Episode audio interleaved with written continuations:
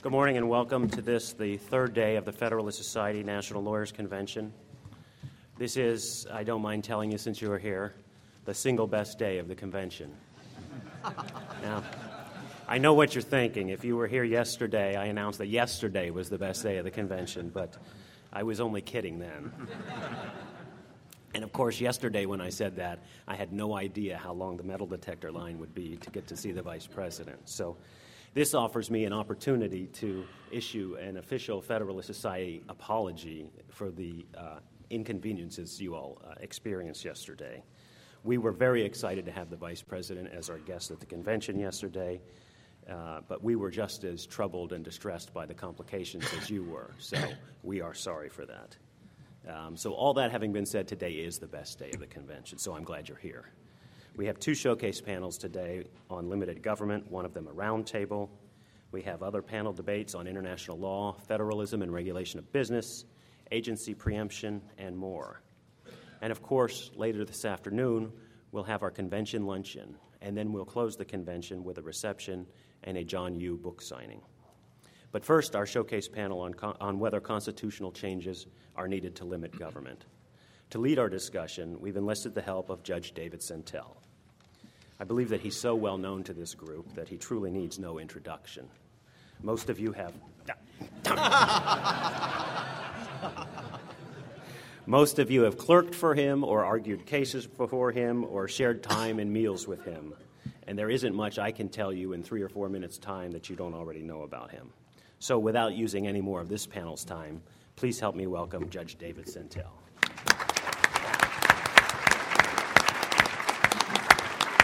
Good morning.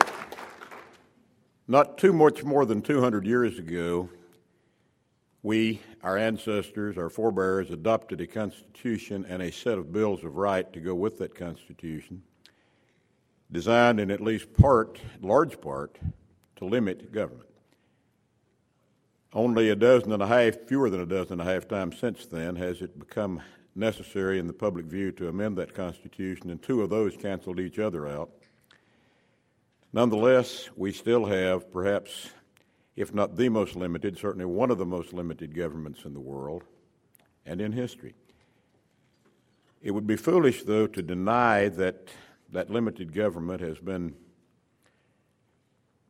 churning and chaining against its limits for decades, really going back to the Civil War. There's been an expansion of that government away from its limits. Sometimes those limits have come back, sometimes they haven't. So the question now is being raised are there ways in which we should amend the Constitution in order to limit government to a role that we would see as the proper role of limited government? We have four distinguished panelists who are going to comment on it. Now, consistent with Mr. Reuter, I'm not going to offer them introductions. There are bios in the end of the book, so I can think of nothing sillier than standing here reading to you that which you could read for yourself. I would feel like a lawyer again if I were doing that. Without further ado, then, coming to us from Yale University, Yale Law School, will be Mr. William, Professor William Eskridge, who will then be followed in order that I will announce as we go along.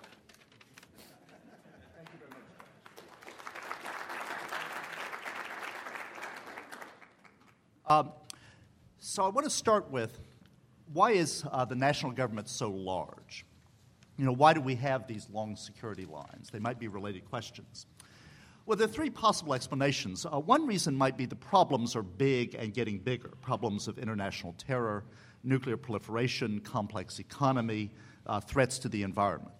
If the problems are big and complex, that's probably going to call forth bigger government. A second possible reason is that we, the people, want bigger government, perhaps for the first reason, and we're willing to accept uh, long lines, etc., uh, because we want government to be doing more regulation. Now, a third possible reason, and maybe in combination with the other two, however, uh, is that we might have big government because of dysfunctions. We might have big government because of log rolling and compromising within the legislature where special interests, as in the Smoot Hawley tariff and a number of other pieces of legislation, uh, each trade off with one another so that the overall size of government gets bigger and bigger as each group is paid off uh, in its rent seeking uh, way. We might also have bigger government for another dysfunctional reason, and that is turf grabbing uh, by federal governmental agencies. That might be one reason why we have so many security lines. Maybe it's not a special interest compromise, maybe it's uh, uh, butt protection on the part of security people uh, who uh, then impose all these costs on us. So, those might be the reasons why we have big government. Uh, and some of those reasons are all right, and some of those reasons are lamentable. Following the framers of the 1789 Philadelphia Convention, uh, the Society has asked us this question Can we make structural or constitutional changes uh, that will shrink the national government in appropriate ways? In other words, in ways that will not derogate from what we the people want or the ability to address genuine problems that need be, uh, but that do address uh, issues of special interest log rolling and turf protection. And some of the items we've been asked to address are the uh, line item veto, term limits, and the national initiative. Uh, now, the main mechanisms that the Society has suggested to us um, have been, at least two of them, tested, and we have data, and I have some thoughts on the third one. Uh, and I go in surprisingly different directions on the three. Uh, I'm most pessimistic, I think, on the line item veto, which we've tried briefly at the federal level, didn't produce a lot of shrinkage in government. Uh, at the state level, we do have a lot of experience with line item vetoes. Overwhelming majority of states have and have had line item vetoes, and these have been studied relentlessly by political scientists using comparative data regression analyses and other sophisticated treatments to determine does this one variable, the line item veto, contribute to the shrinkage of government. And the studies, on the whole, by political scientists of all political stripes have found either no effect or a small effect of the line item veto on the size of government at, say, the state level. There is little, and I think uh, virtually no persuasive evidence that the line item veto reduces the size of government. The main effect that political scientists have found is that the line item veto, which of course gives more power to the governor, the line item veto um, uh, uh, energizes the governor's bargaining power, which might be used for bigger government, it might be used for smaller government. So it benefits the constituencies of the governor in a systematic way which is unpredictable as to its ultimate effect. So, at least based upon the studies uh, and the unimpressive performance in the Clinton administration, uh, I would not uh, be optimistic on the line on veto. Uh, on the term limits, uh, we don't have a lot of political science data. Uh, we certainly don't have experience at the federal level except voluntary term limitations. Um, in my opinion, term limits are not likely to head off the main dysfunctions that I would be concerned about. And that is the rent seeking log rolling on the part of special interest groups and the turf protection by agencies. Because, of course, the term limits don't apply to the agencies. Now, maybe that would be a, a good idea. You don't need a constitutional amendment for that. You could do that by statute. But term limiting your representatives uh, does not address the agency problem, uh, and I'm not sure that it, protect, uh, uh, it, it solves the special interest problem. Even recently elected representatives, such as the Democrats who've been elected in substantial numbers to the new Congress, they are not going to waddle into Capitol Hill in January, you know, lambs and naive. Uh, they're going to waddle in there, uh, uh, stoked to their gills with special interest money and special interest influence. Now, don't laugh because the Republicans did that the same in 1995. This cuts both ways. So I'm, at least as theoretical matter, uh, not all that optimistic even about uh, term limits. Now, as to the initiative uh, or the referendum, say at the national level, now here again we have a lot of experience at the municipal and the state level since the early part of the 20th century. Uh, most academics, uh, certainly at the Yale Law School, are quite hostile to this. But of course, most academics do not look at the evidence systematically. Uh, my colleague and former student, John Matsusaka, however, at USC, has looked at the evidence much more systematically in his excellent book, For the Many or the Few, that was published in 2004. And so we have a number of political science studies. This is the best one I've read. And what Matsusaka finds is that in states and municipalities, but particularly states with the initiative, uh, those states in the period from 1970 to about 2000 uh, have uh, on substantially lower taxes substantially lower spending, and substantially greater localization of government. And this is controlling for a number of variables. Does he control for all variables? Of course not. It's very complicated. But he controls for a lot. Now, Matsusaka also found uh, that the initiative in the early 20th century, not the late, but the early 20th century when you first had them, uh, actually helped increase the size of government. Because urban interests in the early 20th century were underrepresented in the legislatures, they wanted more government, and so the initiative actually fueled uh, their desire for more and larger government. So, according to Matsusaka, as a theoretical matter, initiatives don't inherently produce government uh, in the direction of lesser or more government. What he thinks that it inherently does is that it produces government in the direction of electoral preferences. Now, that might be good. Uh, and it might be good from the limited government agenda if you think that the preferences of the electorate will, will still remain in favor of limited government. I don't exactly know what the preferences are today or what they'll be tomorrow. Uh, so it's quite possible.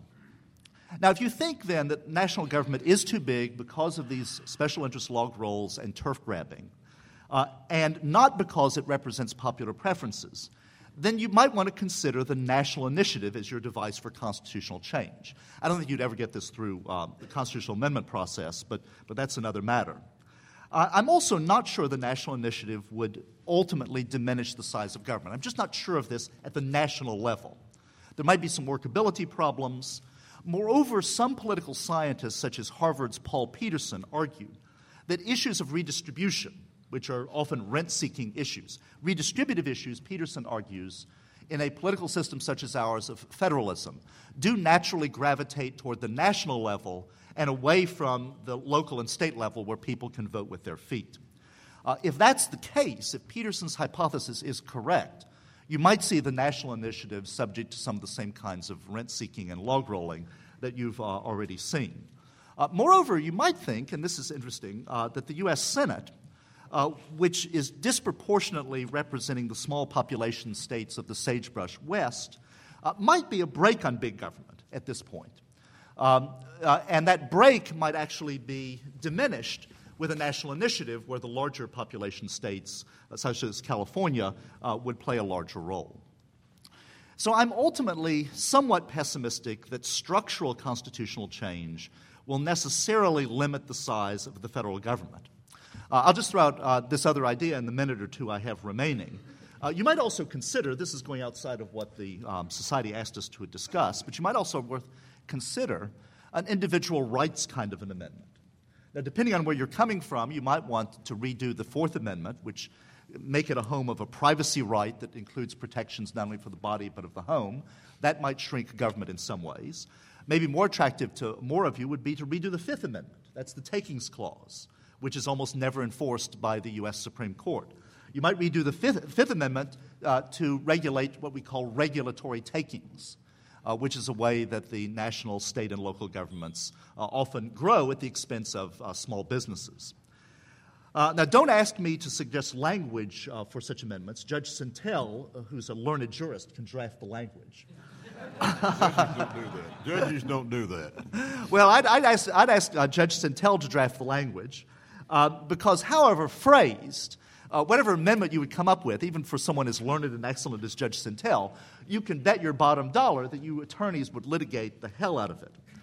Uh, but in fact, uh, litigation, particularly for a revived Fifth Amendment, uh, litigation actually might discourage aggressive government regulation in certain arenas. In other words, government would be scared off by the prospect of litigation and not just by the actual constitutional language. Now, the problem with a revised Fifth Amendment or even Fourth Amendment would be query uh, would the amendment disable government from doing things that we need the government to do? Uh, and would it stop the government from doing the things that are rent seeking or turf grabbing uh, that we think are dysfunctional? Thank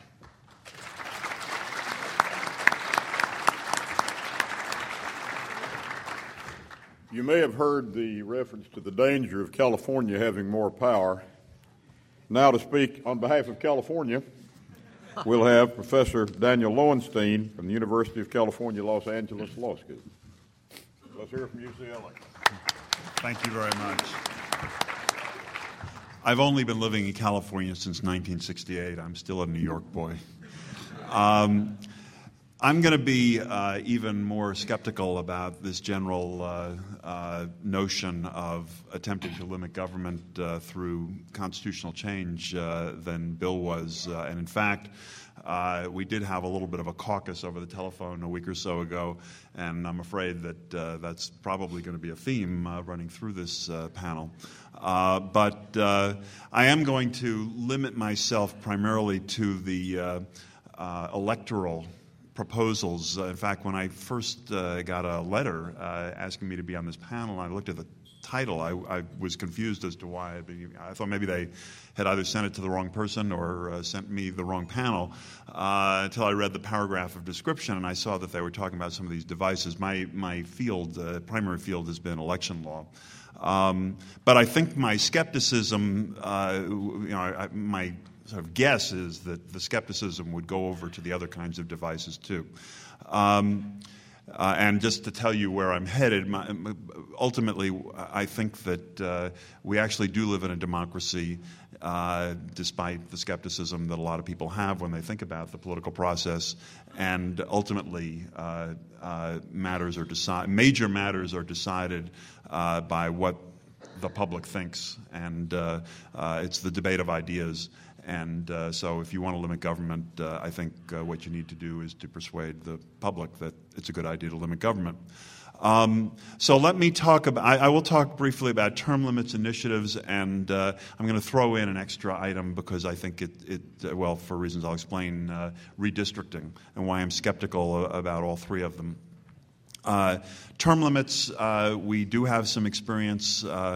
Um, uh, with term limits now in California. Uh, other states do as well.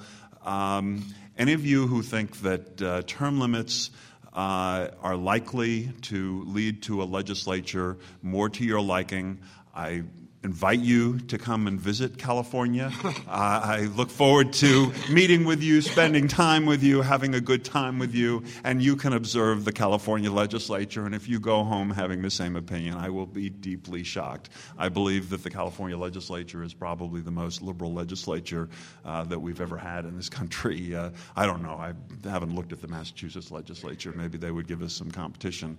Uh, but uh, uh, you know, I just don't think that. I think what term limits uh, does is make legislatures less effective um, uh, than they would otherwise be, whatever that is that they're trying to do by way of public policy.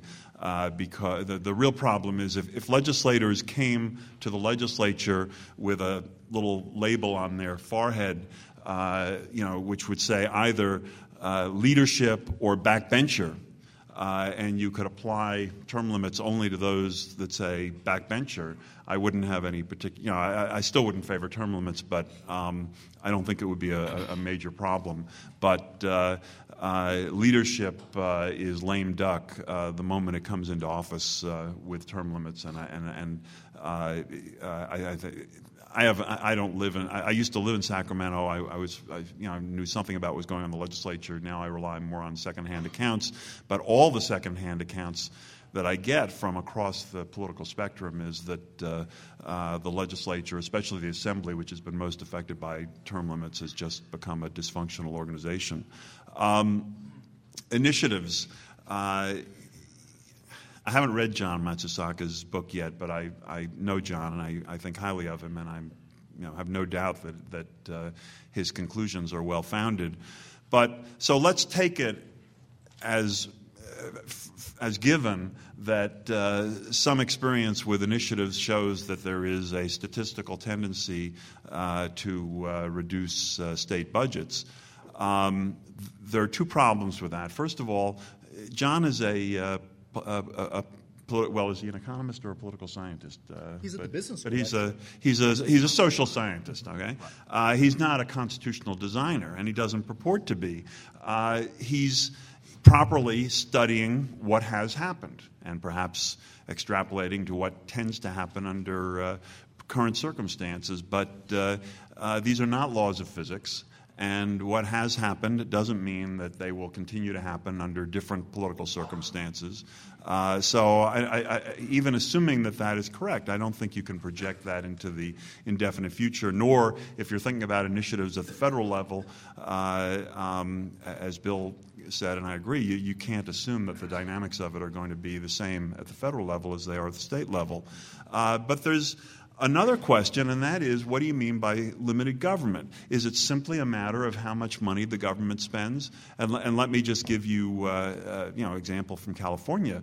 Uh, we've had Proposition 13. We also had a less well-known initiative shortly after that uh, that limited spending in the state government.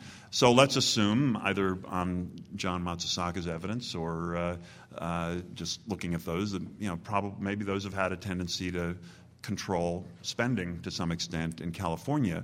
Uh, it's leaving aside side effects such as uh, great shift of power in California from local government to state government, which may be good, bad, or indifferent, depend on, depending on your views. But uh, there are other things besides spending money.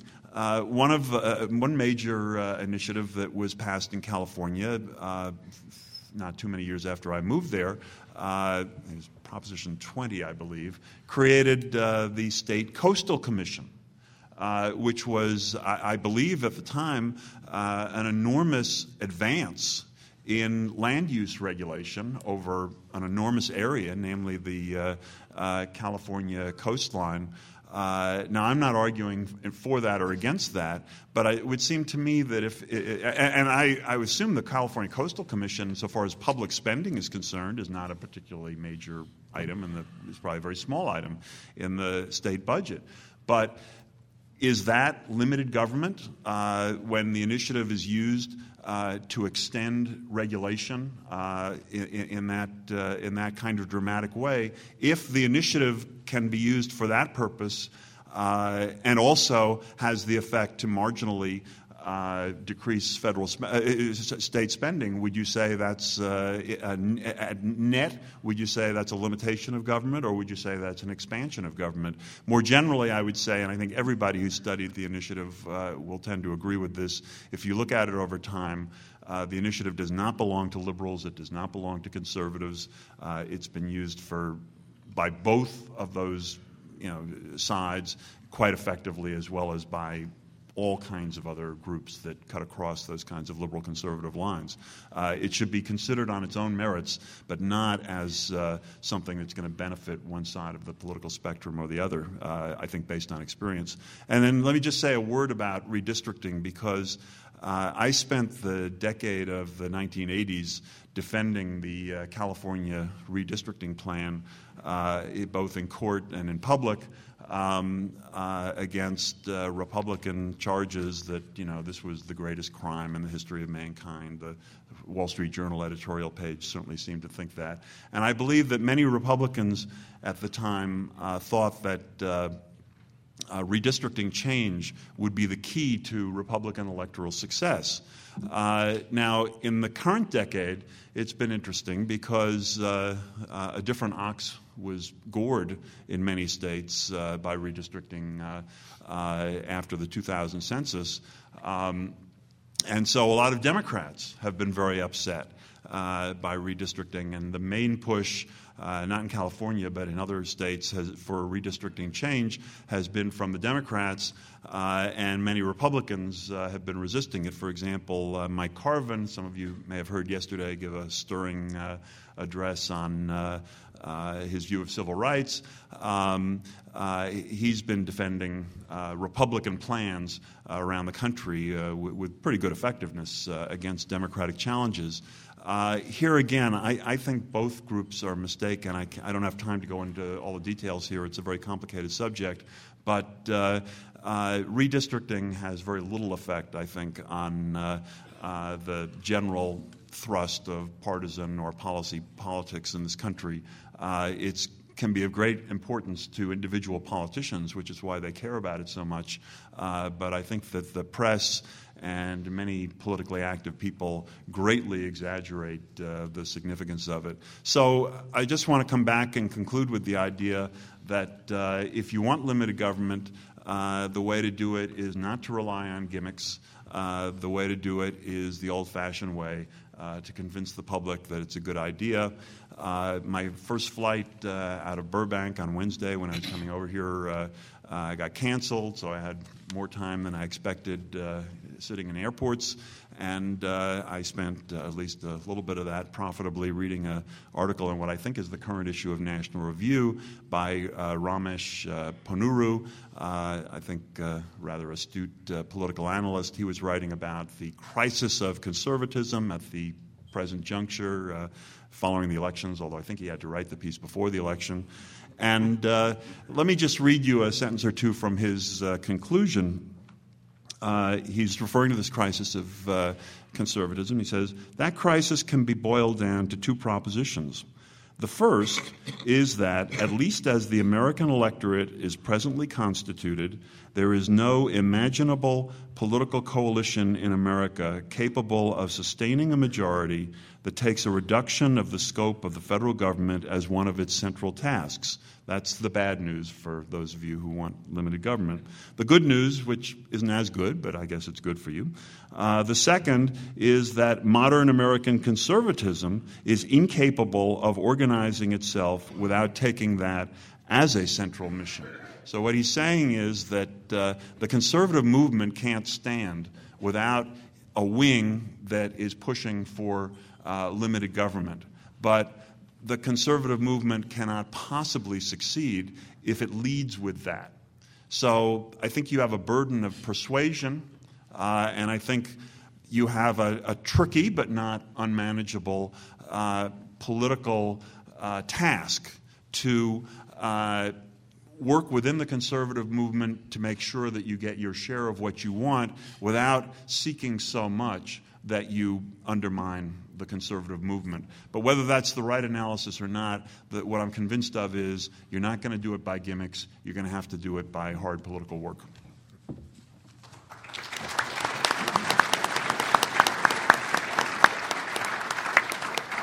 Thank you, Professor. And one more academic from Harvard Law School, Richard Parker.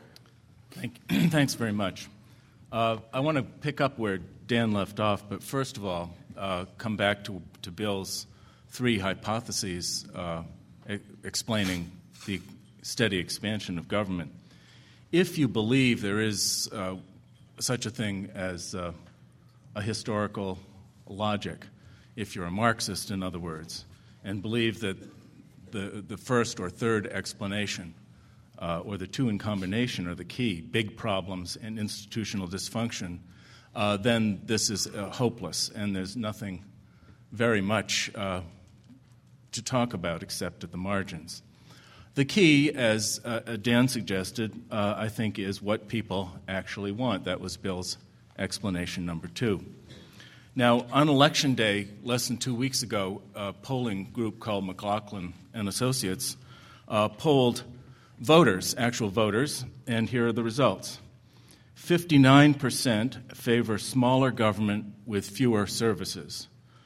28% favor larger government with many services. It may be surprising. Break it down. Republicans, uh, Republican voters, people who voted Republican, 74% favor smaller government, 13% larger government. Democrats, this is more surprising, 41% favor smaller government, and only 4% more, 45%, favor larger government. Independents, this of course is most important, 68% favor smaller government with fewer services, 20%, less than a third of the f- first number, favor larger government with uh, many services. Well, if that is in fact any kind of accurate rec- representation of uh, public opinion now and in the recent past, uh, it poses a strategic question, and that is uh, how to how to make use of that fact, how to appeal to that uh, to that body of opinion, and by what strategy might public opinion be mobilized uh, in order to produce some actual change. Now, of course, the classic strategy, and I'm going to work up to, to the question we were asked on this panel, but the classic strategy would be to elect candidates or members of a political party committed to a particular uh, approach to this matter, uh, smaller government. Uh, that was tried, of course, most recently in the mid 1990s, and I think we know uh, at least what the current result is, and I don't have much uh, hope on that score. Uh, perhaps some of you do, and it can always change, but at least for the moment, I think it's best to be pessimistic on that score.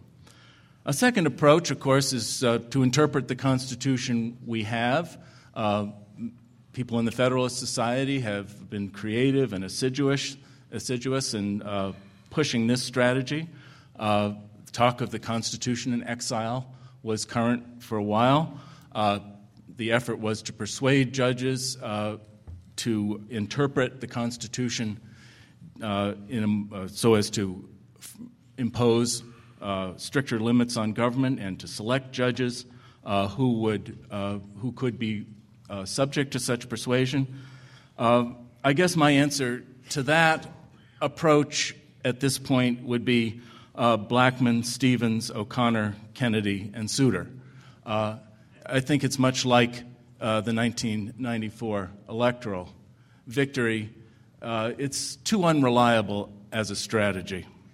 Moreover, for people who favor smaller government, whether they're Republicans, Democrats, or independents, uh, to rely on the courts, I think, would be to fall into the same trap that the feminists fell into when they relied on the courts to protect reproductive freedom. Uh, it wound up being a somewhat unreliable victory, and it certainly did harm to their movement.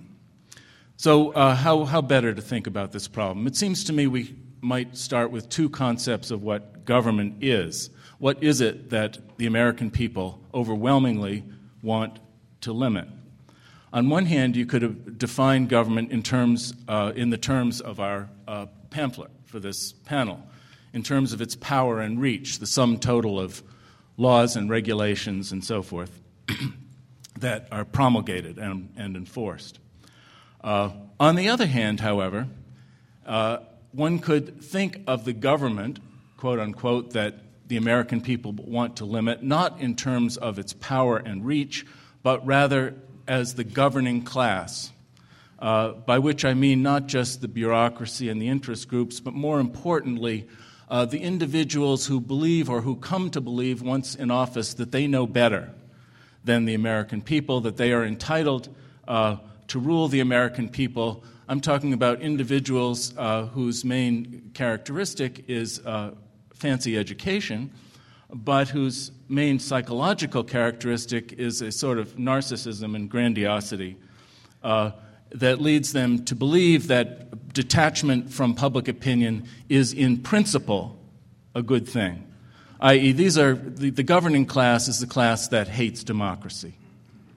That, it seems to me, uh, is the government that the American people want to limit. And if we can limit the governing class, we may wind up in the end limiting the power and reach of government. But uh, it seems to me, in any event, the first task uh, is the more important. Now, how to do that? Structural reforms, uh, Dan and, and Bill have, have discussed redistricting, term limits, uh, initiative and referendum, all, it seems to me, are valuable as kind of tactical strikes.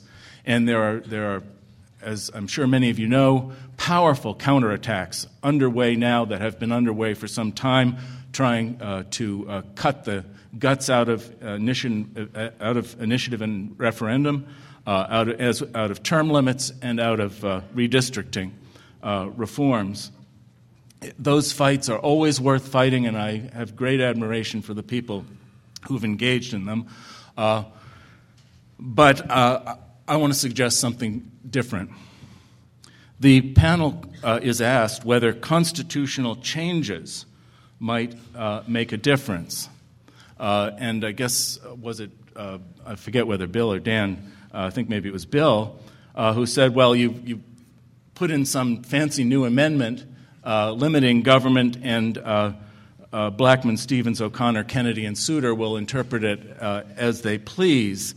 Uh, so I would like to reword the question just a little bit. Not constitutional changes, but constitutional change in and of itself. for its own sake.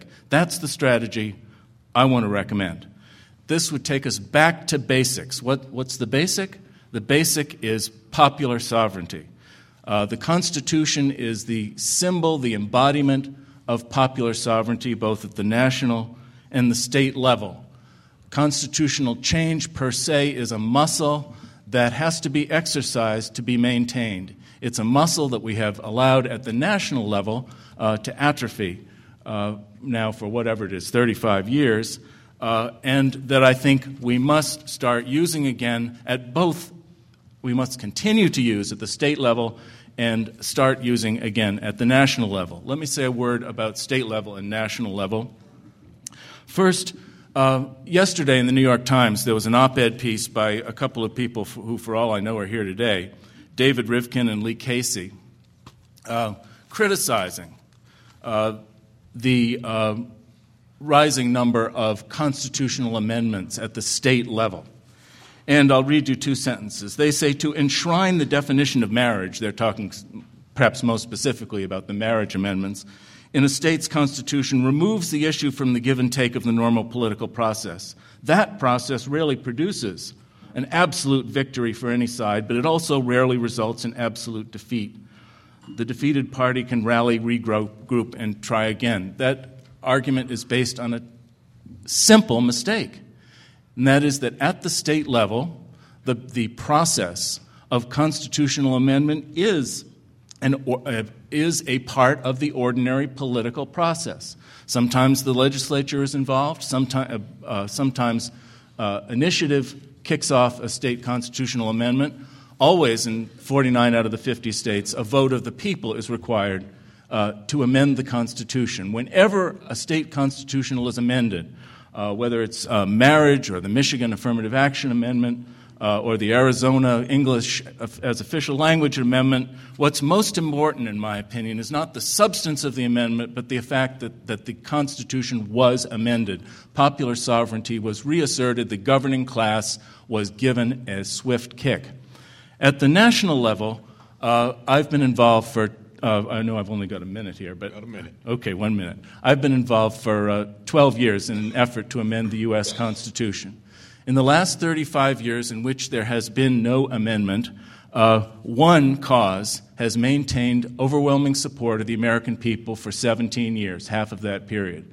That's the Flag Amendment, giving Congress power, again, as it used to have, to uh, punish physical desecration of the flag. This is an amendment that would uh, have expanded the power and reach of government a little bit, but in terms of my second concept of government, challenging the governing class, it would have limited government in an important way.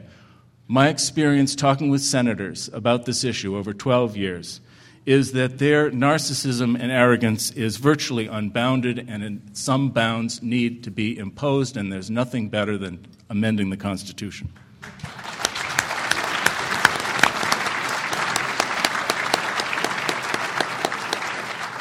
Next up, we leave the at least full time academics to come to someone who may have to interpret anything that's passed, and that's Circuit Court of Appeals Judge Frank Easterbrook. I don't know whether he's going to speak on behalf of the narcissistic and arrogant or not, but at any rate, he'll be next. Did I, did I go over time? I didn't see you uh, narrating I think by definition I'm in that class, aren't I? Aren't I? A personal predilection, also, I think, Frank. Ouch. Well, like, like other members of the Federalist Society's libertarian wing, I would really like to see a government limited to genuine public goods like defense and basic education, a government that keeps its fingers out of both the economy and personal life. Is constitutional change necessary to achieve this? Yes and no. Yes, because the current Constitution is not one of limited government. No, because not even with constitutional change uh, can those forms of limits be created. The national government grew for social and political reasons that can't be called back with words. People chose larger national government, and they chose it through constitutional amendment. Just think of a few of them. There's Section 5 of the 14th Amendment, allowing the national government to regulate the states. There's universal suffrage. There's the 16th Amendment on the income tax. There was the direct election of senators. Those are the principal causes for the state, the size of the national government as it is today. No one, not even Richard Epstein, proposes to limit suffrage to property holders today. so if you're not planning to repeal those constitutional amendments or change them, there we are. Live with it. It seems to me necessary to, to go back and think about the sources of modern constitutional power at the federal level and ask what could be done about them, even with creative uh, judicial interpretations. Let's start with the commerce power. The commerce power was limited at the outset because commerce was local in this nation. It was really very expensive to put your goods on a cart and ship them a thousand miles from one part of the country to another. Today, shipping is cheap, communication is cheap. The division of labor means that the whole economy depends on goods from other states and goods from other nations. Thus, national power expands. The Constitution has stayed what it was, the world has changed, and power shifts to the national level. No doctrinal change could offset that. Suppose tomorrow morning we woke up and learned that Wickard against Filburn had been overruled and that E.C. Knight had become the accepted doctrine again. You, you may remember E.C. Knight, a holding by Chief Justice Melville Fuller, that tells you how long ago it was, right? That the only thing Congress could regulate as commerce was something that physically crossed state borders. There was no power to regulate mere effects on commerce. Suppose E.C. Knight is reinstated. Well, what happens? As a first approximation, nothing happens, because you have to remember how the commerce power was used in the period between E.C. Knight and Wickard against Filburn. What Congress did was start, start enacting statutes that said, unless people do X, the goods they make are not going to be allowed to cross state borders. That is, border closing statutes were enacted hot cargo statutes. And so the minimum wage was created, child labor laws were created, lotteries were abolished through the mechanism of closing the borders to goods that had not been made in conformity with those rules. That form of power could be reasserted. There's nothing that prevents it under the Constitution. And oh, by the way, you also have to remember that what went with E.C. Knight and is actually still with us is a deodand's version of the commerce power. You, you remember Lopez, the Supreme Court held that Congress had no power to enact a rule saying that there can't be any guns within a thousand feet of schools. No commerce, the Supreme Court said. Remember what happened? Congress reenacted the statute to say you cannot have within a thousand feet of a school any gun that has ever crossed a state border right? The gun became a form of deodand. The commerce power kind of clung to it as it moved around. And no one has even bothered challenging that law because it's so obviously effective under settled doctrine. Now, one might doubt that this was sensible, but that's what went with the old E.C. Knight version of thinking about the nature of the commerce power. Then, of course, there's the necessary and proper clause. When the commerce power wasn't enough, there is this ancillary clause that says Congress can make all laws necessary and proper to carry out the foregoing powers. We think back way, way back uh, to the Bank of the United States. Congress charters the bank. There's no banking power, but it may be related to the taxing and currency powers. That power could have been trimmed by saying that only really necessary necessary laws are permissible. And who would decide what is necessary? Why, the judges, of course, would tell you what's necessary. And that was Maryland's argument in McCulloch against Maryland, that the power had to be uh, trimmed back by emphasizing the word necessary. And Chief Justice Marshall said, But look, think of the consequences of that. That really would put the judiciary in charge of the whole United States because the judges would define what's necessary, and now you've moved the legislative power to the judicial branch. The Federalist Society surely knows that well, rightly condemning judges who write into the Constitution their own views of wise social policy on the death penalty, on abortion, or on religion. Well, that's equally true of economic matters. The judicial role has to be modest. It has to allow the legislature to set policy, because otherwise you've delivered the government into the hands of people you can't fire. And of course, the consequence of that, as we know from the upshot of McCulloch, is that you wind up with an uncomfortably large federal government. Then, of course, there's the taxing power. Uh, by abolishing the apportionment requirement, the 16th Amendment gave the federal government the power to control 100% of the entire economy. It can tax income. It can not tax income, achieving its goals via tax expenditures, that is, by encouraging those things that aren't taxed. It can tax and then subsidize using the dollars that it's just collected from you. Or it can grant the dollars back on condition. So that combination of powers, right there, it's a logical consequence of the 16th Amendment, uh, gives the government control, the federal government control, over almost anything it chooses to control.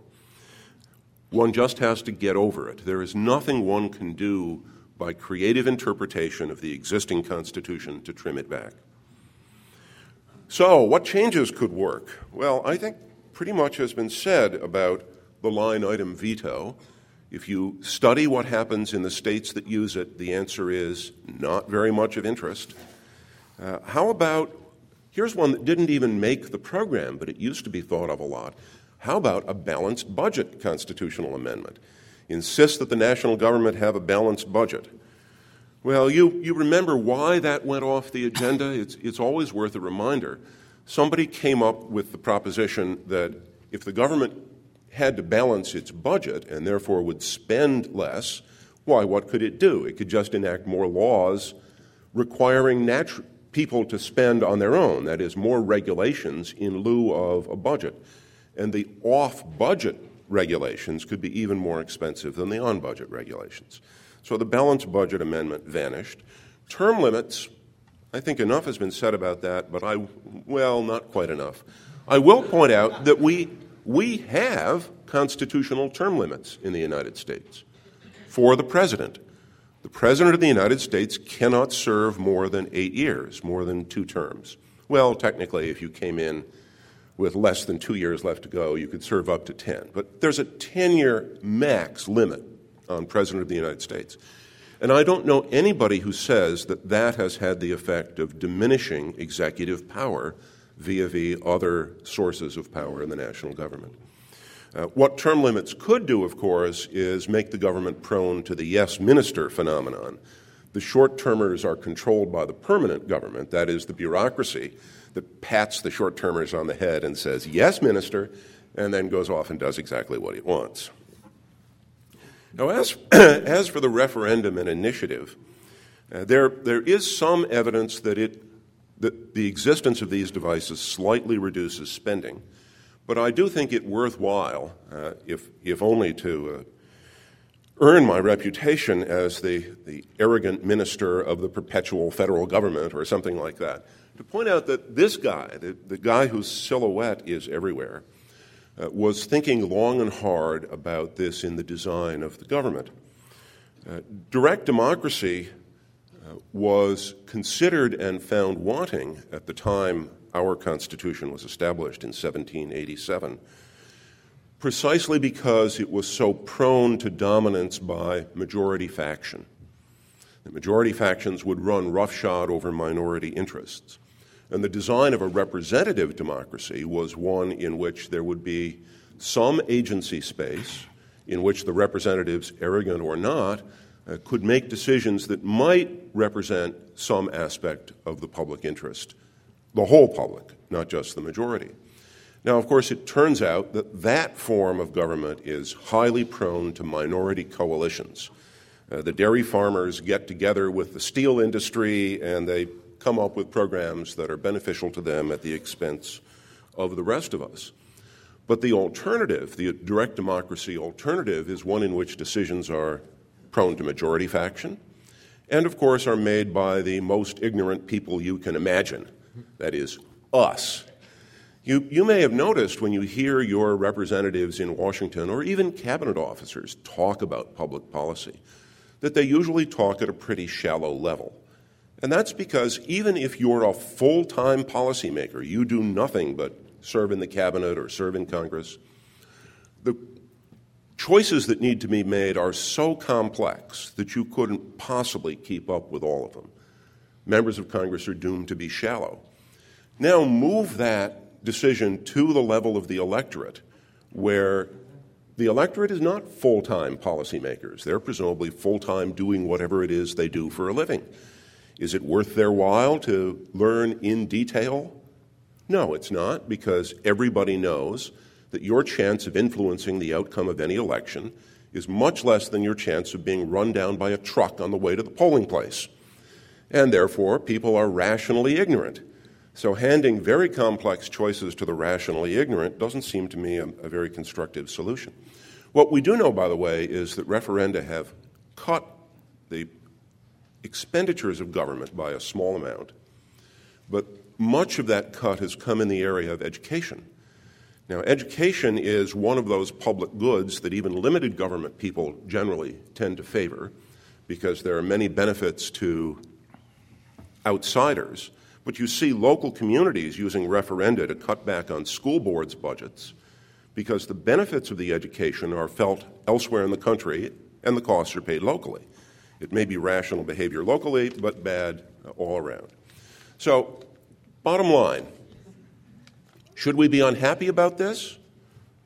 I'm very much of Churchill's view that government by democracy is the worst form of government ever invented, except for every other form. The United States has done pretty well. We have a small government relative to the EU and China. We can keep that up by promoting competition among governmental units and kinds of, of government.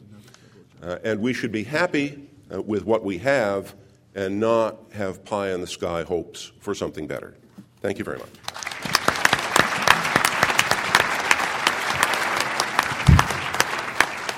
Ordinarily, at this point in moderating or exacerbating a panel, I have called upon the panelists to rebut each other.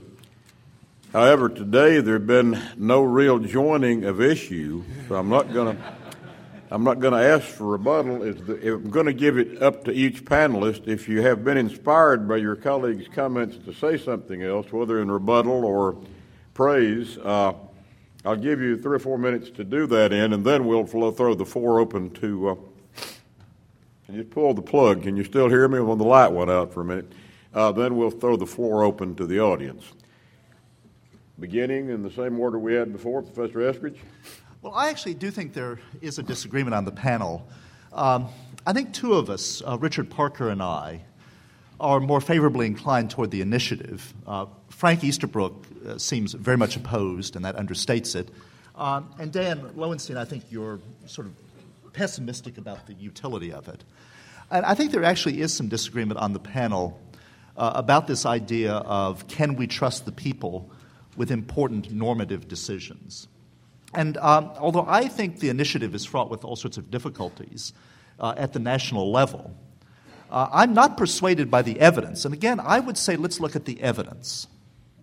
Uh, and the political science evidence, uh, liberals have been saying for 30 years oh, the people can't make these complicated decisions. Frank has really gone native on this. Uh, he's really echoing, no, he's echoing the New York Times sort of boilerplate. Uh, but what political scientists have been doing, unlike the liberals, political scientists have been looking at the evidence. And they've been looking at voter choices. This is the John Matsusaka book. He's looking at voter choices. And Matsusaka did not find that education has been castrated by initiatives. You can use the California proposition to make that argument, but Matsusaka did not find that as a generalization. Uh, moreover, a lot of political scientists have been studying voter choices and yes, choices are complicated. Of course, that's true. Yes, voters are rationally ignorant. But models have been developed by political science going to cues and signals. Uh, and the debate on these uh, initiatives and referenda over a several month period, usually, and have found that people are not making decisions that go against their deeper preferences. That the combination of the First Amendment and the vigorous debate that, that actually I think Richard Parker and I are, are sort of at one with. I think it is very important to discuss these issues. And if you think we shouldn't spend money on education, well, I think that should be discussed.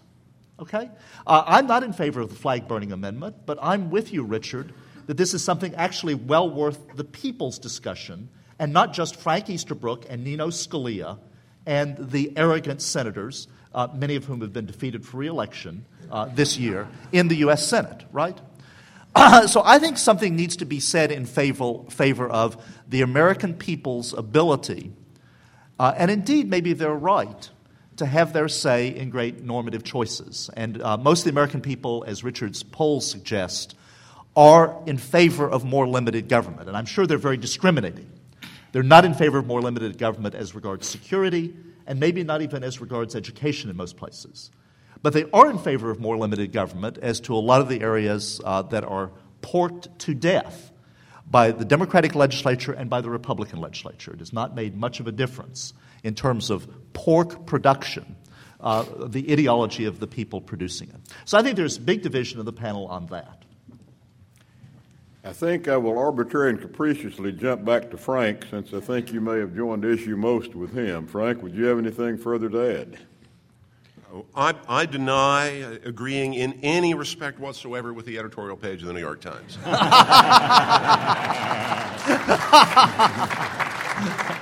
I didn't when I quit reading it. When, when, when I, know, I, I pointed to that guy up there, you know, the Madison silhouette, silhouette for a reason.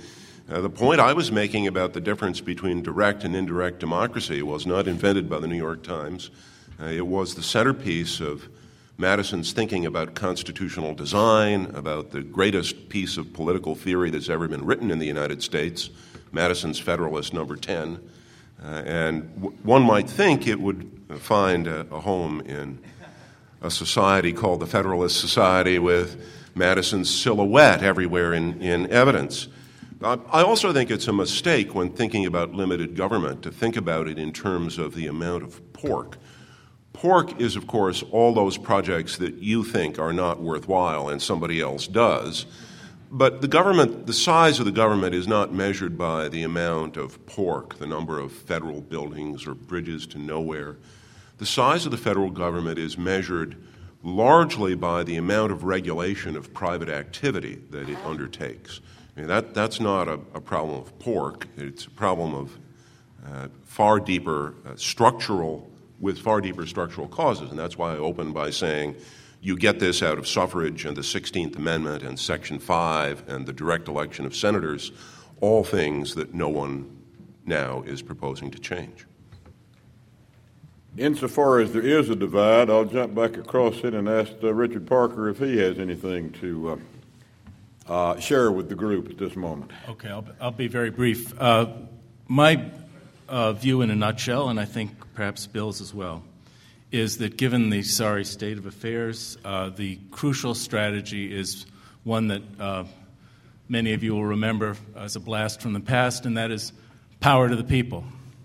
Uh, and for that slogan, I would cite, among other things, a provision of the Constitution that's long been a favorite in the Federalist Society, and that's a few words in the Tenth Amendment, the reference to the people uh, so might uh, get some resonance here. I'd also point to Madison, who made many statements about popular sovereignty uh, to go along with his uh, statements that, that Frank Easterbrook has mentioned. The only thing I would disagree with that Bill said, I agree with all of it, with the exception of one word, where he said that the, right, the, that the people maybe have a right to rule. I'd just strike the word maybe. Don't want to leave you out, Dan. Can you uh, yeah, I think, further enlighten us? Yeah, and I think the ordering is good because I, I, think of the panelists, the one that I have the most disagreement with is Richard, uh, and I think in some ways it's more temperamental than it is uh, certainly ideological or even intellectual. Um, because the idea of constitutional change for its own sake uh, is not uh, what I like to think about or, or favor. Uh, I'm more of the school if it ain't broke, uh, don't fix it. And uh, uh, and I think if, Richard, in his original remarks, used the term popular sovereignty. The term that Madison used, I think, to describe the, the bedrock of what we're trying to achieve and protect is the Republican principle.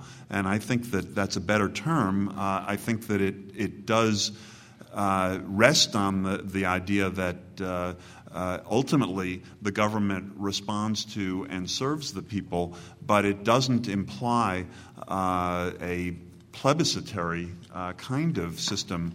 Uh, my own belief, as I said in my initial remarks, is that our system is democratic, that it uh, does a good job of uh, ultimately reflecting uh, what the people of this country want and what the people of this country believe in, uh, but it does it in an enormously complicated way with a billion mediations everywhere you turn around, which I think is good because it uh, is a kind of a brake on, on things. It's not that easy to get things done, but it also uh, allows uh, a vast uh, array of ways of participation and ways of trying to uh, get your interests protected or, or get your views across. Uh, now, despite having said that, I, am not actually an opponent of the initiative system I, I, or initiative process. I'm actually a very mild supporter of it. Basically, uh, enough of a supporter so, uh, and given my temperament against change for its own sake, uh, I'm not inclined to uh, take it away from California, but I'm not inclined to recommend to those of you who live in places uh, that don't have it, that you adopt it. And I'm definitely not inclined to recommend it to the federal government or at the national level. Uh, I think almost all the arguments for and against the initiative turn out to be greatly exaggerated. Uh, and the only reason that I'm mildly in favor of it is I think it is one of this vast array of ways for people to uh, participate in the process, and uh, it probably helps some causes a little more than others, uh, but there are other things in the system that work against that, and it's just part of a, a, very large mix. It's not uh, a plebiscitary type of government. Uh, overall, which I think is what uh, Judge Easterbrook objects to, and I would agree with him keep thinking when I hear the initiative of something Barney Frank said once, and I'm not accustomed to agreeing with Barney Frank, so I'll neither agree or disagree. But he said if he lived in a state that had the initiative, he would think the legislators should turn their salaries back in because the people were doing their work for them. If he still lives in Massachusetts, he does live in a state that has the initiative process. They have not near the uh, use of it that California does, but as I say, I'm neither agreeing nor disagreeing. I simply remember him saying that once. We're going to go a little bit closer to the people now and move to the audience and receive the questions. And since there's plenty of time, short comments. I don't want anybody. We've we've had the panel up here. We don't want to hear any more uh, speeches. You may, but we don't. Uh, there is a microphone over there. Is there also one over there? I take it there is. All right. By personal predilection, I'll go first to my right. Thank you. Tell us who you are and where you're from, and then give us your question. Can you hear me? Okay. I hear you. Uh, I am from Arizona, where we two weeks ago voted on 19 separate ballot initiatives, um, the most, I believe, in the country. In Arizona, we have recently passed the Arizona Voter Protection Act, which makes it virtually impossible to amend or overturn anything that is passed as an initiative. Seven of the propositions we voted on were con- state constitutional amendment propositions. I would just like some comments from the panel on if we were to go to some sort of federal uh, initiative process or if more states were to adopt the process, what are your thoughts on that type of Voter Protection Act, which does make the uh, direct democracy more effective long term, but also um, makes this uninformed electorate have a great deal more power as well? Richard, you're a spokesman for initiative. What would be your comment on that? Then we'll move across the panel. Well, I'm sure you know better than I do why the Voter Protection Act became so popular in Arizona. My understanding is that it is because uh, of an important sector of the governing class, the judiciary in Arizona, was simply uh, irresponsibly screwing around with and trying to undermine. Judges do that. Uh, yes. and, and the voters have a right to, to respond. Uh, now, you say the voters are uninformed. I mean, that's an issue here. I, I, I think uh, uh, well, certainly the Matsusaka book, which I, like the others, think is a, is a terrific book, uh, and other writing by political scientists cast some, some doubt uh, on what you're saying. But it certainly seems to me that the group that needs protection now in their lawmaking capacities, the group that is under threat, uh, generally is uh, ordinary people. Uh, and I think something like the Voter Protection Act is reasonable. Uh, laws passed by uh, direct democracy can be overturned by direct democracy. One example, and then I'll stop. After Evans v. Romer, there was a case that came out of Cincinnati.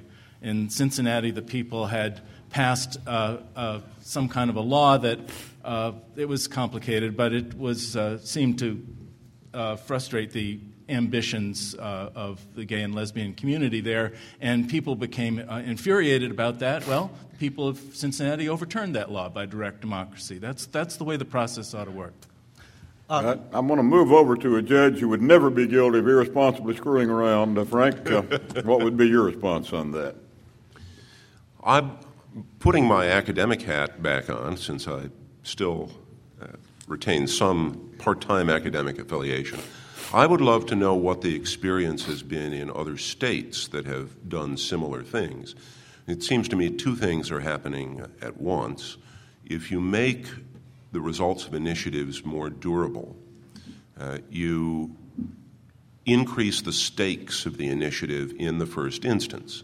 So there would presumably be a greater fight over whether the initiative would be adopted. It would be very similar to having a rule saying, for example, any law once, ena- once enacted cannot be repealed for some period of time.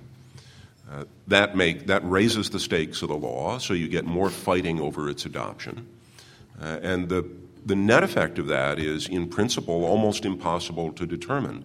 I mean, my, my prediction would be that you would then have fewer successful initiatives, uh, but each one would be more durable. Whether that's good or bad seems to me extremely hard to say without a study of other jurisdictions that have adopted a similar rule. Dan, I'm going to go to you next since we've let Bill open up every time. We'll let him close on this one. Um, every once in a while in California, we have to vote on some very obscure change in the law uh, ref, uh, respecting um, chiropractors.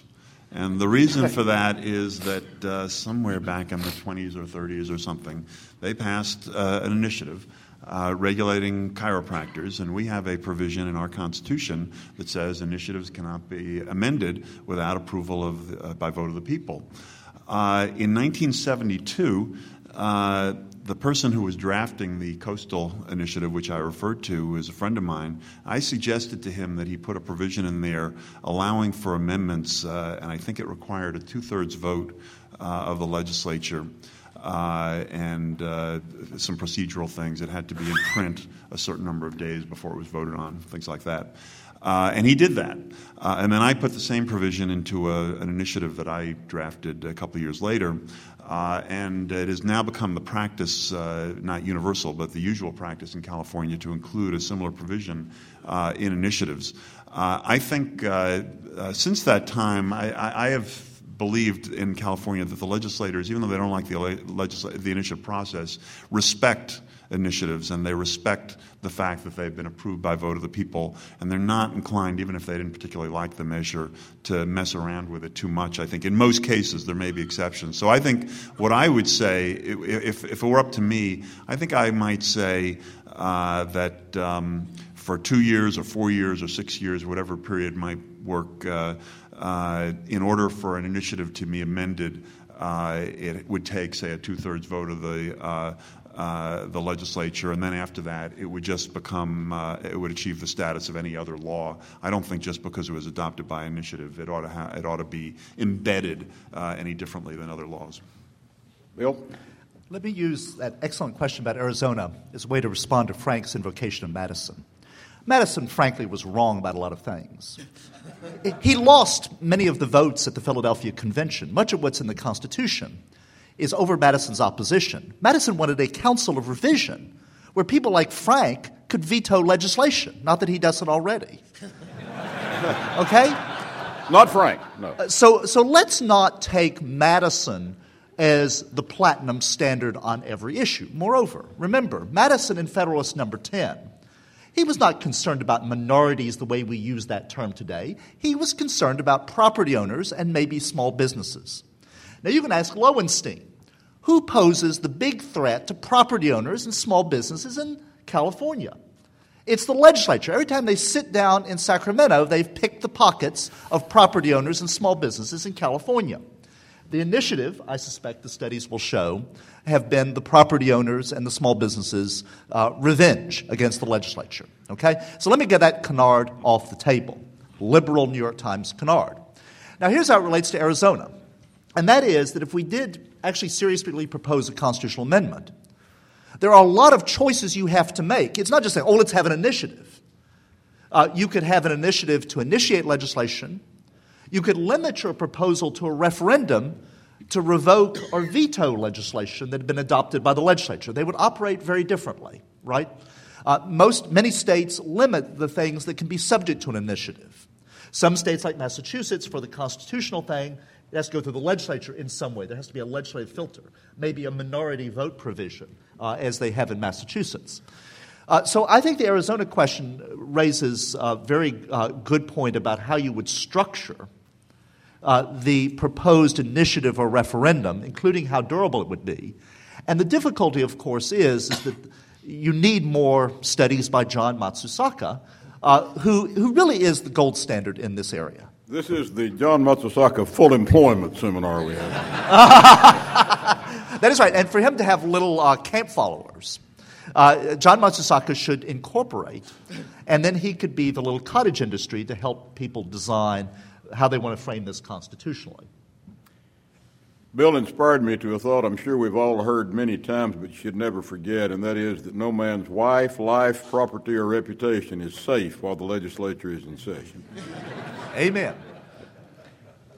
Question from this side. Uh, Alden Abbott, uh, McLean, Virginia. A two part question. One, what about a constitutional amendment that would combine a limit on public federal expenditures and on regulatory expenditures? It's the notion of taxation by regulation and regulatory budget is, is becoming increasingly well established.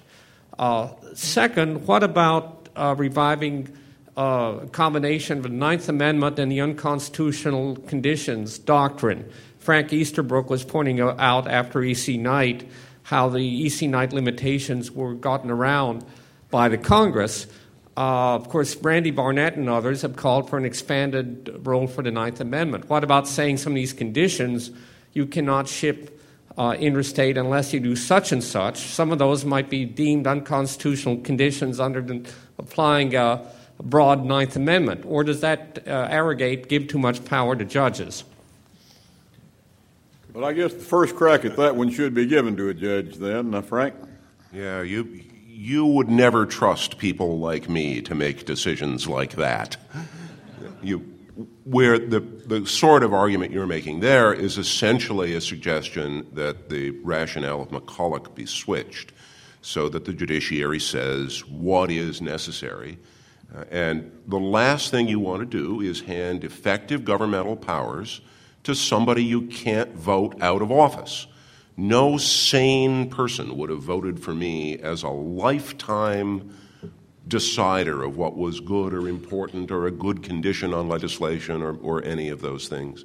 Uh, and no, you'd have to be even more insane to vote for some of my colleagues.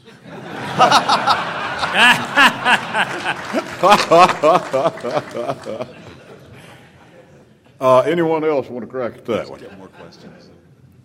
More questions. All right, more questions. Go back to my right. Uh, Mark Middleman from St. Louis. Uh, Dan sort of alluded to this uh, very uh, tangentially, but can we talk um, at greater length about uh, supermajority provisions and sunset provisions as potential uh, constitutional limitations on legislation?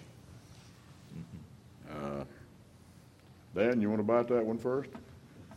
Well, um, you know, we do have a lot of supermajority requirements uh, uh, in our system. Uh, uh some um, that are formally built in, uh, you know, for example, uh, constitutional amendments require a greater vote and so on. Probably more even they're uh, they're um, informal, but they have the same effect. Uh, gatekeeping uh, things in the legislative process. You know, you have to get out of a committee, and and, and those things have changed a lot. I mean, the, the traditional notion of how a bill passes, especially in Congress, uh, is quite obsolete. But nevertheless, there are a lot of things that make it difficult uh, to get things changed. I, I find it very difficult to, to respond in general to a question about supermajority requirements because I think sometimes uh, they make a lot of sense, and sometimes we have them and should keep them, and other times I probably wouldn't be in favor of them. I, I, I just find it very gen- difficult to generalize about them. Uh, probably similarly with sunset, I, I, think it makes a lot of sense to sunset. Uh, a lot of uh, laws, but uh, don't assume that just because you sunset the law, uh, it's necessarily a kind of a limitation on the effect of the law. I'll just give an example from my own field of expertise. Uh, the Voting Rights Act uh, was enacted in 1965 uh, to sunset in 1970. Uh, it was amended in 1970 to sunset in 1975. It was amended in 1975 to sunset in 1982, and it was uh, amended in 1982 to sunset in 2007. It actually was amended uh, in 2006 and whatever the math is, 25 years from now. Uh, now, other than this year, or, uh, each other time that it was amended, it was very significantly extended. This year, when it was amended, it was extended only in some pretty minor ways. But uh, and I don't I don't know a lot about how this works generally, but I think that uh, in this case and probably in some other cases, sunset is a good idea because it does mean that the issue has to be reconsidered. It just doesn't stay with inertia. But it's not. It's like a lot of these things that they have a lot of pros and cons uh, that we can debate and we do debate, but whatever those pros and cons are, they are not shortcuts, they are not gimmicks for limiting government. And, and I think mm-hmm. that's the one issue that I, I, think there are a lot of differences among the four of us, but I think that's common ground uh, that we all think if you want to do that, there's no real shortcuts. You're just going to have to go out and convince the people mm-hmm. that that's what you should be doing. Another commenter yes. on sunsets and supermajorities. Okay. Uh, Yeah, the political science literature, um, there is some support for supermajorities. Uh, I think most political scientists are somewhat skeptical of that uh, because the, the voting rules in Congress are not necessarily completely exogenous to the results. Sometimes they're what political scientists would call endogenous. Uh, and that is that, that they become part of a bargaining process. And if you have a simple majority, then you can get things through more easily, it's true. But a supermajority doesn't mean that things won't get through, it means that more groups will have to be bought off right? Now, sometimes that's in the conference committee, sometimes that's on the floor, sometimes it's in committee. And that's the difficulty, is that when you have to buy off more groups to get your supermajority, you might end up on the whole with more government. And not just because LBJ gives another dam or another road to Alaska to get the Civil Rights Act through, but because things either get put in the statute mm-hmm. or as we now see. See, one of the phenomena that's now going on in the legislature, the federal legislature, is what we call omnibus bills. Uh, a lot of substantive legislation that gets passed now is tacked on to appropriations bills and other things. And a lot of it with very little deliberation, and a lot of it is just raw interest group giveaways or unreflected turf grabbing or other things that we would object to. And that's a real difficulty. And the supermajority rules, uh, not only have we have more of those supermajority rules now, we have more of this omnibus legislation. I don't think there's a causal link but certainly the supermajority rules and the sunsetting, which is a less important phenomenon maybe, have, have not slowed down the ability of Congress to, to generate a lot more regulation, mm-hmm. unfortunately. Yes, I, I agree with that. The, the, one of the big puzzles to a political scientist or a student of public choice theory is why all legislation doesn't pass unanimously. Because every member of a legislature has the same vote. Right? So the value of your vote is the same, and if you're engaged in log rolling or horse trading, everybody can do the same thing. So everybody should be paid in some way, that is, some benefit to his constituents for the vote. And a really successful log roll uh, is one in which everybody will be satisfied because if there are unsatisfied people, a better deal can be made. So there are an awful lot of laws, the Occupational Safety and Health Act, for example, uh, one of the biggest expansions of federal power uh, in the 20th century, passed unanimously in both the House and the Senate because very broad deals had been struck. So supermajority requirements are no solution unless they are combined with something like single subject limits, uh, which make it very, more difficult to log roll across bills. Uh, even in Illinois, which has a single subject rule, a bill can't have more than one subject in it. The log roll goes across packages of bills. Each bill is a single subject, but the packages have more. And on one short comment with respect to uh, sunsets. I think the Voting Rights Act is a very good illustration uh, that laws that are initially enacted with sunsets on the idea that we have a short term problem to be cured, uh, and therefore our law can go out of force after the cure. Thankfully, however, the sunset did work in that case. A piece of legislation that many people would call unwise and unconstitutional. I certainly wouldn't want to express an opinion, but, but a great many people would say that. Uh, did lapse without having to have the case go back to the Supreme Court to see if Scalia could get some more votes the next time because of the sunset provision. So I became, if I had not been one before, a great fan of sunset provisions when that burden that I took for two to four years wound up taking 14 to get off my back. And that's government at its norm. That, you know, be that as it may, Richard, you had some comments. Just really briefly, alongside uh, and giving force to the fundamental principle of popular sovereignty is, of course, the fundamental principle of political equality. And that, I believe, requires that the norm be majority rule. I think we have too many uh, supermajority requirements in our system already. All right, back to the left. No offense intended. well, I'm Brian Bishop, and uh, you speak correctly. I'm from the uh, from Rhode Island, where uh, where a Democrat I think was just defeated in the in the Senate uh, by another Democrat, and. Uh, in any event, uh, two more devices that I think could, perhaps better than reinterpretation and overruling of Wickard uh, might uh, address the commerce power. Uh, so one that's been tried at the state and one that's been discussed frequently theoretically here at the Federalist Society would be the first the codification of Pennsylvania coal. Uh, in, in more clear constitutional terms, or the, or the principle underlying it. And second would be uh, taking uh, uh, Justice Thomas's invitation in American trucking, rather than through a judicial role, amending the Constitution with a legislative proto to address the delegation uh, problems that have arisen, the separation of powers. Does that inspire any response? If not, then back to the right. Um, I, uh, Chris Be your left, so it, it comes out even. Chris Weissmuller from Oklahoma City University. I I'm originally a native of Wisconsin, where we've seen the line item veto uh, work fairly well with some abuses. Um, and we've seen in Oklahoma and Wisconsin a discussion of the Taxpayer Bill of Rights, which originally came in um, from Colorado. Uh, I'm wondering what you've seen work at the state level that you think more states should adopt as far as limiting spending.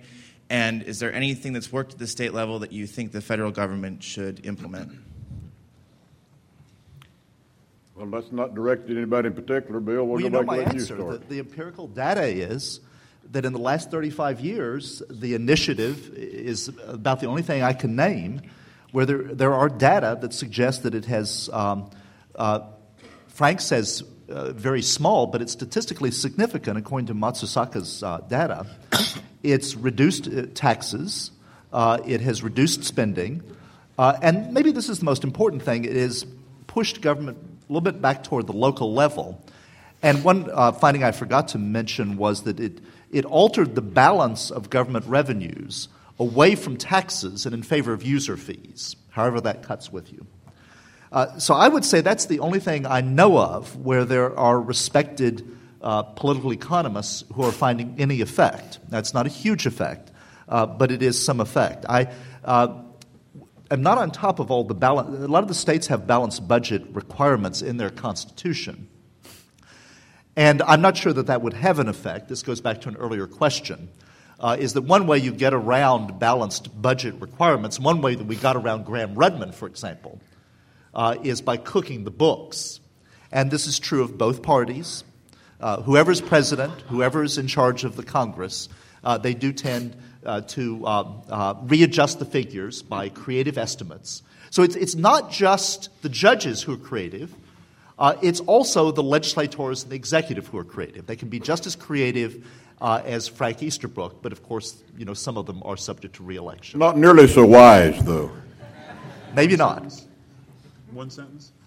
As many as you want. No, as many, not as many as you want, but one and more. One. I recommend electing go- legislators and governor, a governor uh, who support less spending, if that's your goal. well, fair enough. Anyone else? All right. Question. Uh, Mike Francella, Florida native, working in D.C. Um, Professor Eskridge mentioned in passing the hypothesis that uh, rent seeking activities would gravitate towards the federal level. I guess the, uh, the flip side of that coin is the idea that is in circulation that if you can push uh, responsibilities and powers down to lower levels, whether you call it devolution or subsidiarity or, or federalism, uh, you'll have, in general, better results, and in specific, uh, less government. Uh, I guess the question would be what are the prospects, uh, theoretical and practical, uh, for achieving less government by devolution or subsidiarity? Slim. I adhere to that hypothesis. I think Paul Peterson is right, the Harvard political economist. His argument is, in part anyway, a Tiebout argument. Uh, the, the, argument that the states and the localities, in providing uh, basic police powers like education, roads, etc., are competing with one another, and that uh, a state that can more efficiently provide good education, good roads, uh, good infrastructure, uh, but not at exorbitant tax rates, will attract you know, the better taxpayers uh, and will, will grow. And there seem to be some legs for that. Um, are we going to be able to devolve more? Well, uh, we still ha- we have a lot of devolution. One of the things we should not fall into at this convention is to thinking about all of the growth in government is at the federal level and just this bloated pig. Uh, a lot of the growth really is still at the state and local level. Most of the government that we have today is still at the state and local level. Uh, and much of the uh, government we have at the federal level, we have to have at the federal level. The armed forces, uh, wars, uh, weapons of mass destruction. Uh, we do not want to entrust San Francisco with uh, these matters. they really must, must be. you're laughing, but it's true. Diarmuid O'Scannlain's in the Ninth Circuit. he might scoff at me for that, but we don't want San Francisco and Oregon, not even Oregon, a square state, to be doing those kinds of things. so I think it would be good.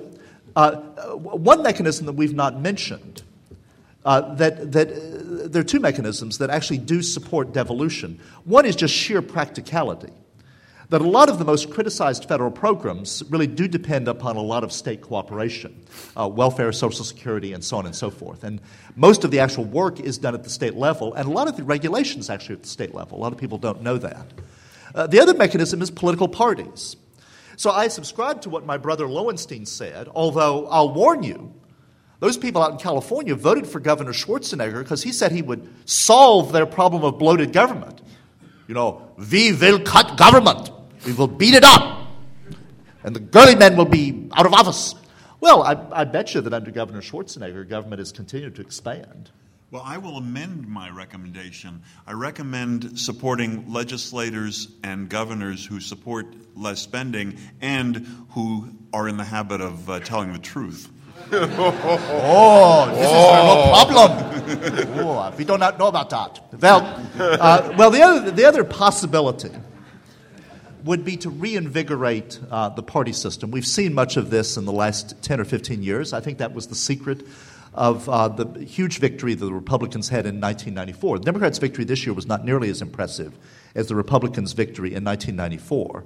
And I think part of that was the Republicans went in with a united party with a platform, which was a platform of smaller government, and the voters responded very favorably to that. Now, maybe one reason why the Republicans were voted out of office in 2006, and maybe should have been earlier, is that they betrayed those promises. They gave us a government that had too much corruption, too much pork, uh, t- too much uh, government, right? But, but, but this is a point. This is a point. Uh, and this is maybe Governor Schwarzenegger's problem, in addition to the very heavy Austrian accent. Uh, Governor, is the problem is that this is very difficult to resist once you're in office. Okay, and maybe this is one reason why we need the Federalist Society now more than before, because now the Republicans might be open to learning a lesson. Now, then, if they get in again, uh, which there's every reason to believe that they will, maybe they will be pure. Maybe they'll have some of you all in office. Maybe Frank will become senator from Illinois. When uh, uh, uh, Obama runs for president, Frank will be the senile senator from Illinois and bring some sense of order to the Republican Party in the Senate. I'm just being wildly Frank, speculative or- here. And I'm sure Frank wants to respond to that They- speculation. The American people have more sense than that. But not the voters in Illinois, where, where, where, where the market mechanisms work. No, no, look, market mechanisms work in, in, in Illinois. That goes to the highest bidder. The vote goes to the highest bidder. Isn't that right? The- Frank doesn't. Frank doesn't have the resources to engage in that kind of bidding war. in Illinois. He's been a federal judge and a professor. He's not acquired great wealth. Uh, anyone The- else on yeah, the panel? The, the, ob- the observation that the United States has many state and local governments and that competition among them, Tiebout style competition, does tend to reduce government expenditures is unquestionably true. I, I tried to end my talk on an upbeat note, observing that the governmental sector is smaller in the United States than in Europe and most other places in the nation, in, in the world. And a principal reason for that is because of the federal structure of the United States.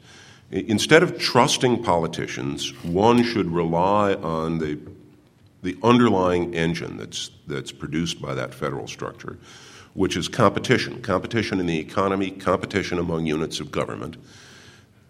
Today, the United States is occupying vis a vis the world the kind of position that Virginia was occupying vis a vis the United States two centuries ago. So, the competition one should look for now is not only competition within the federal system in the United States, but competition worldwide.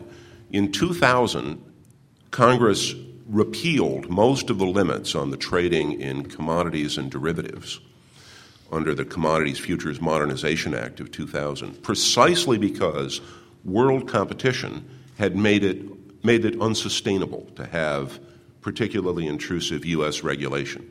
Capital can move across borders.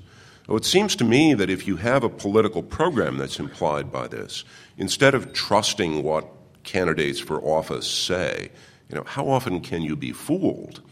Uh, you, you want to favor all of those programs that keep competitive forces open, both within the United States and across international borders. When somebody says to you, we need to harmonize international regulation of, here insert something, you should run screaming in the opposite direction.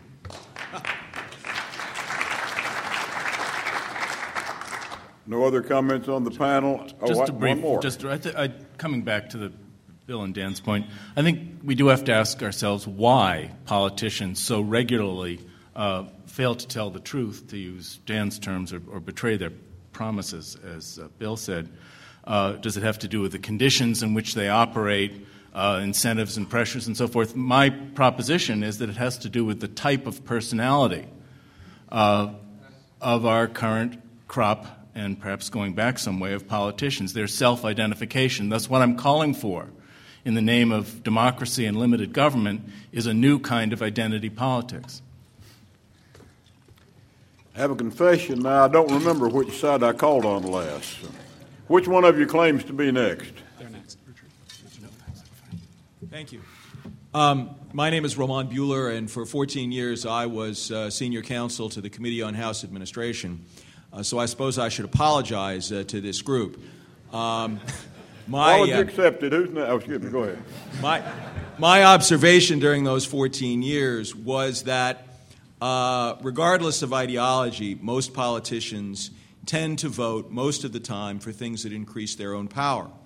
And I was struck by Professor Parker's observation uh, that one of the engines of the unlimited uh, growth of government was the repeal of the 17th Amendment. And, uh, you know, Madison's vision of the federal government was uh, the idea that at least one branch should be accountable to the states. Uh, and my question to the panel is do you think there would be any value, leaving aside whether it would be politically possible, would there be any value to creating a national assembly of state legislatures that would have the power uh, to uh, block acts of Congress that either imposed an unfunded mandate uh, or preempted a state law? I, s- I assume that would require a constitutional amendment, right?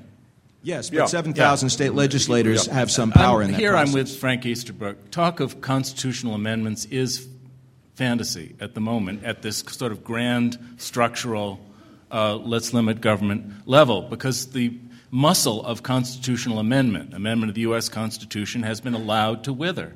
Step number one, therefore, is to revive that muscle and to do it, uh, to seize whatever opportunity is at hand uh, and begin to build it back up. Anyone want to go to the merits of the proposal? Assume that Yeah, it could like- be done. Like, like other uh, proposals, the, the devil is usually in the details. Uh, it, a proposal defined as, say, an assembly that will pass on unfunded mandates and the like seems to me not very useful for the same reason balanced budget amendments are not very useful. Mandates can be defined in such a way that they're always funded. Given the 16th Amendment, Congress can raise as much as it wants in taxes and fund all mandates. Or, of course, with creative accounting, one can have it so that the funding always matches the mandate and so on. I, I don't think, as a systemic matter, uh, that playing around with governmental structures in a way that is easy to defeat, either with using the taxing power uh, or with creative accounting, uh, is, is apt to have any real effects. Anyone over here?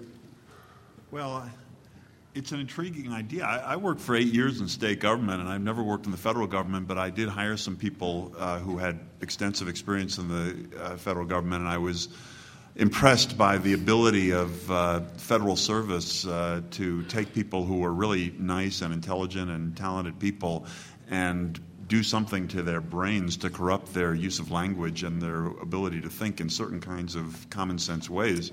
Uh, so the idea of um, I mean, I you know I agree with what Judge Easterbrook just said. Uh, To assume that that is going to systemically uh, uh, limit government, I think, is probably uh, an unwise assumption. But it would something like that would.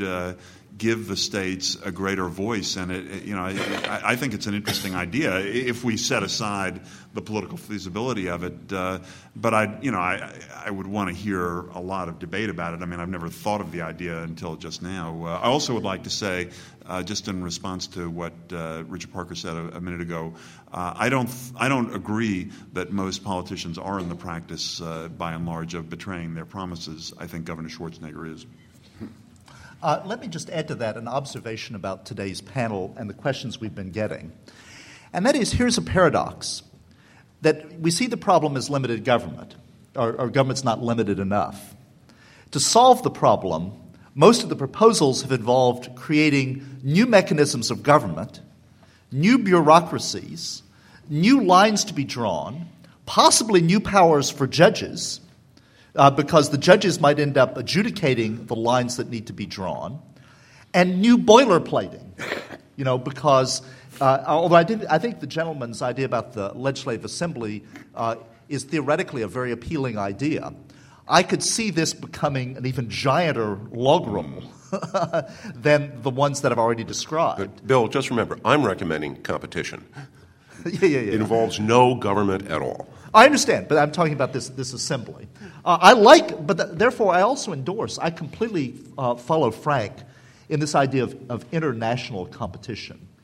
And I think the idea of opening up trade, et cetera, is maybe, maybe the best that can be done to an intractable problem. And part of the advantage is it doesn't involve new bureaucracies, for the most part.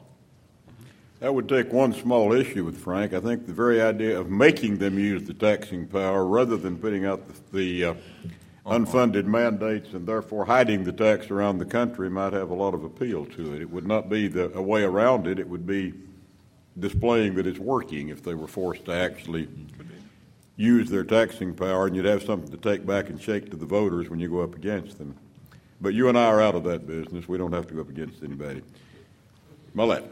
Uh, Ted Frank, AEI. Uh, returning to the initiative issue, uh, while California does not allow initiatives to be repealed except by other initiatives, there is another scenario which actually has happened where the interest group sues the state over the initiative that has been passed, and then the state colludes with the interest group to agree to a federal consent decree striking down the initiative. Uh, and I'm wondering if the panelists have any thoughts on, on structural reforms that might address that. Uh, throwing out one possibility in, in the California recall case, uh, the Central District of California and the Ninth Circuit allowed uh, my client who sponsored the recall to intervene, though it's not clear to me that, he did, that they did so constitutionally.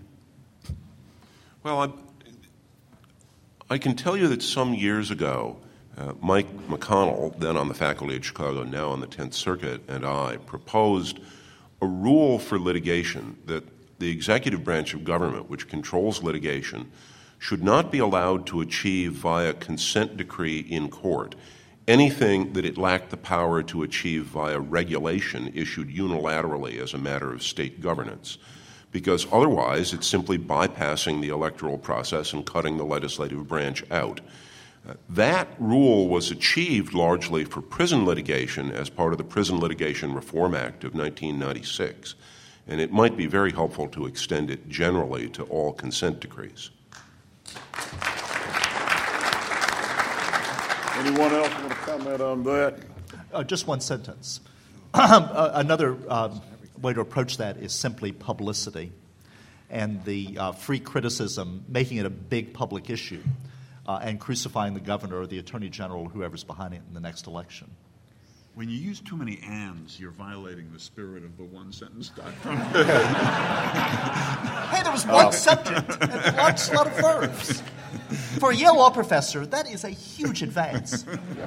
Even before the legislation that Judge Easterbrook referred to, there was at least one judge, Terry Boyle, Terrence Boyle, in the Eastern District of North Carolina, who simply refused to accept one of the consent judgments that the governor or the attorney general were using to get around the legislature's not funding a new prison project. And he, in terms consistent with what the legislation eventually did, said, No, I'm not going to take over the role of your legislature. If you have a lawsuit, try it out. Don't come in here and ask the judge to order the solution to the problem. So, Frank, maybe we have a role to play in the areas outside prison mm-hmm. reform of dealing with the same kind of uh, I, I can, yeah.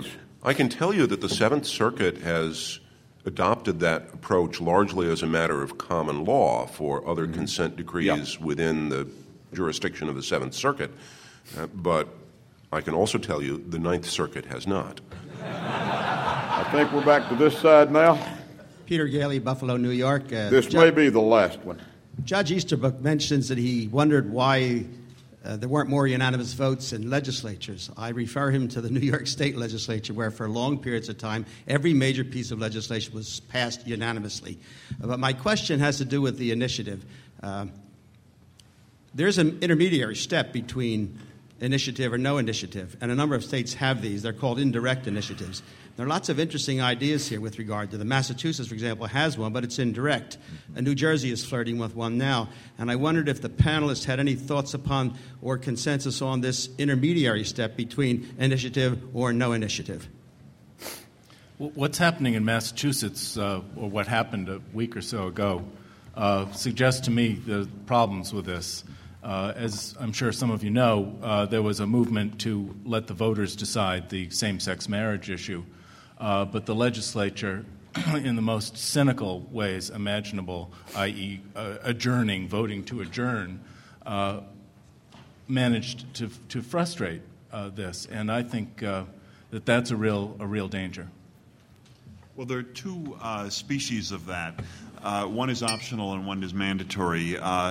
We had in our Constitution for a long time the optional indirect initiative, and virtually without exception, uh, no initiative proponents ever used it, so we got rid of it. Uh, the mandatory, I think, is. Um, I, think on this one, I, I, would agree with Richard Parker. I mean, if you don't want the initiative, don't adopt it. But uh, uh, uh if you say that the legislature can just block it, uh, I, I, think that I don't know. I mean, maybe maybe you can make a case for it, but my first reaction to it is that it's uh, you, you, you know you, you're you're splitting the baby and and uh, you know go one way or the other, but the, you've got a compromise that doesn't seem very coherent. Well, at the risk of being accused of also being cynical, I'm afraid it's time we adjourn, so I'm not going to call anyone else question. My thanks to the panel and to an enlightened audience for a very lively session. Thank you very much. Good job. This was wonderful. Judge, thank you for being such an amusing as well as substantive no, that was great. That was really great. Oh, Charles Keebaugh, Yeah. And moderating pithy. is a real is art. unusual.